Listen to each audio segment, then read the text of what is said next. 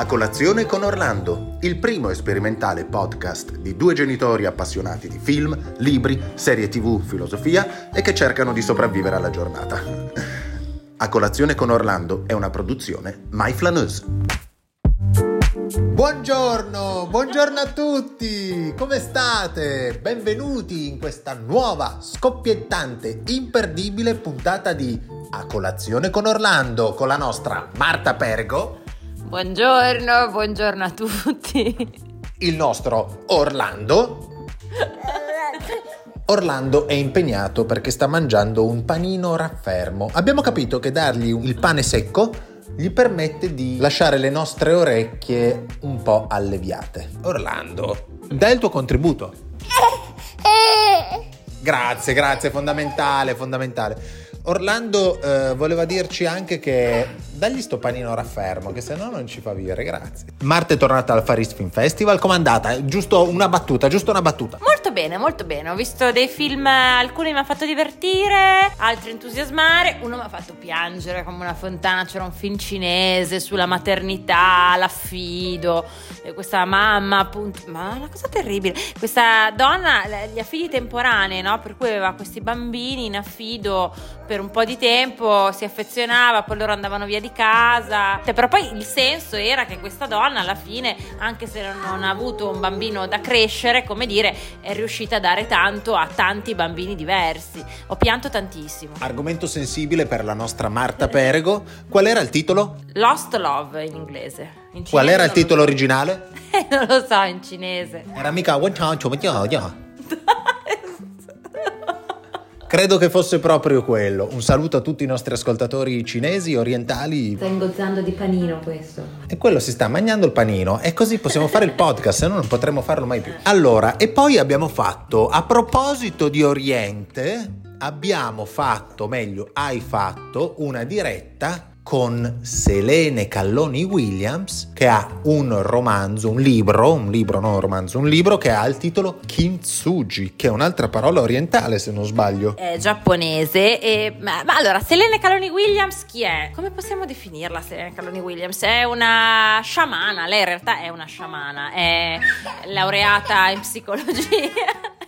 se lo sta ingozzando tutto. Dagli sto pane che possiamo parlare 5 minuti. Allora, lei è psicologa, ha fatto tantissimi anni in Oriente, è stata in un monastero buddista, insomma è stata capace in tutto il suo percorso attraverso i suoi maestri che sono stati fondamentalmente due, Michael Williams che l'ha introdotta allo yoga sciamanico e James Hillman che è il grande psicanalista junghiano, quello che ha scritto il codice dell'anima. Quindi lei ha creato queste scuole, questo, eh, questo percorso di conoscenza della propria anima attraverso diverse pratiche. Una di queste è il kintsugi o kintsugi, come dicono i giapponesi, che è l'arte di riparare le cose rotte con l'oro. Metaforicamente, insomma, quando sei ferito, ti senti a pezzi, puoi effettivamente rinascere, puoi ricostruirti diventando una cosa diversa, diventando addirittura un'opera d'arte, no? La leggenda narra che questa cosa era nata quando non mi ricordo quale imperatore giapponese, personaggio famoso giapponese aveva rotto una sua tazza di ceramica tanto cara in mille pezzi, diceva oddio come farò? E un maestro giapponese gli aveva detto ma tu la puoi aggiustare, trasformarla in una cosa diversa, quindi aggiustandola con l'oro, impreziosendola addirittura e questa è la metafora di che cosa? Del fatto che noi quando cadiamo a pezzi, poi ci rialziamo, poi ci ricostruiamo, attraversiamo il dolore, cambiamo, possiamo effettivamente diventare ancora ancora migliori, no? Sì, diventiamo particolari perché pensiamo a una serie di tazze fatte tutte uguali, se si rompono e se le impreziosiamo con questa tecnica che credo che in Giappone... Ma gli vuoi dare sto pane? Sta mangiando tutto. Ma lasciaglielo Lo mangiare! tengo in braccio io. Ale, siamo a posto. Ok. Ecco. Signori, è stato un piacere sentirvi. Alla prossima puntata, abbiamo finito. No, allora, fondamentalmente sì, perché eh, ho perso completamente il filo. Allora, proviamo a pensare appunto a una serie di tazze tutte uguali, cadono, si rompono, vengono eh, rimesse insieme con questa tecnica che, che in giapponese credo che si pronunci Kensuchi. Kensuchi. Beh, sai che loro sono molto baritonali. E ovviamente poi diventa una diversa dall'altra con la propria storia, con la propria particolarità, con i la propria dolori, esperienza. E con, e con le ferite. Le ferite non sono una cosa no, da non considerare, sono quello che ci costruisce, ci fa diventare quello che siamo.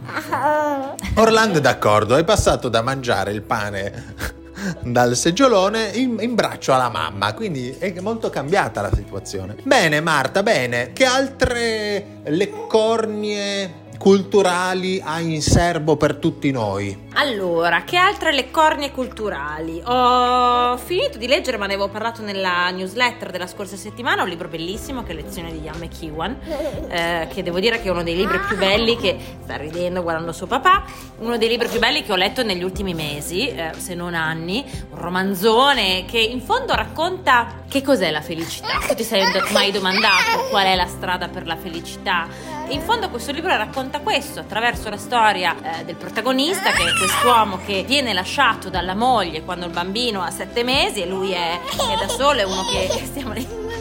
Ma gli vuoi dare sto pane? Ci sono tutti a casa i nostri spettatori che dicono e dagli sto pane.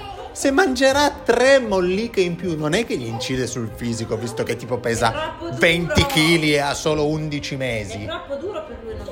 Ma che duro che se lo sta mangiando tutto. Allora, lezioni di Ian McEwan, che è lo stesso autore di Espiazione, Cani Neri, sono uno dei più grandi scrittori inglesi. In fondo la sua domanda è: si è più felici se non si coltiva il proprio talento, ma si costruisce una famiglia degli affetti, delle relazioni? Oppure si è più felici se ci si isola, si vive da sole, eccetera, eccetera, ma si scrive un romanzo si diventa i più grandi scrittori di Germania?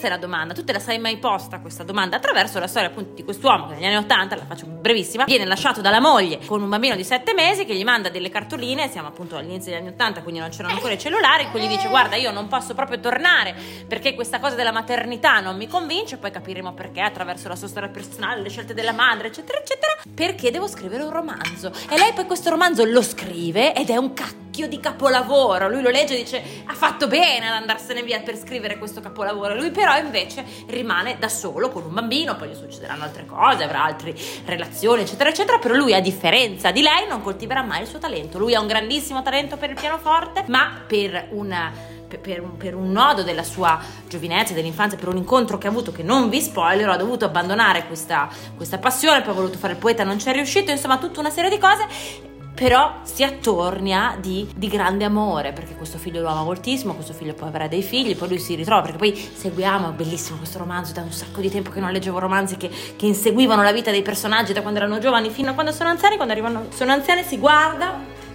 e vede che tutto quello che in fondo non pensava di aver costruito, ma ha costruito. Quindi la domanda, caro Andrea Zirio, esistenziale, è questa: che cos'è per te la felicità? essere un ragazzo padre. Ma tu ti senti un ragazzo padre?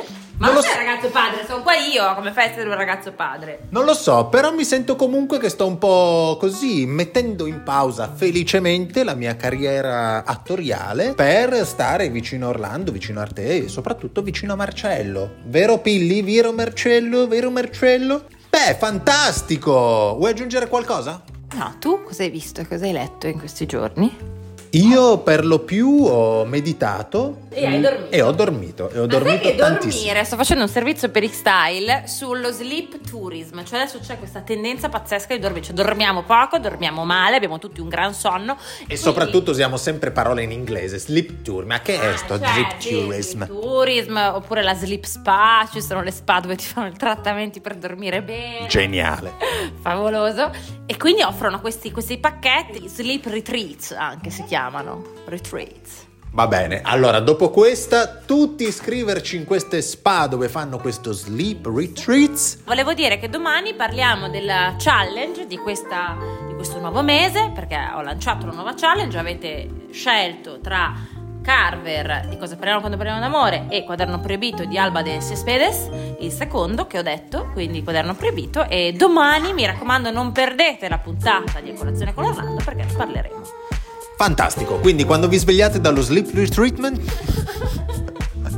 andate tutti alla challenge su Alba de Cespedes e ci vediamo nella prossima puntata dove vi spieghiamo tutte queste scoppiettanti novità che trovate su www.myflanews.com. Ciao a tutti! Buona giornata! Fantastico.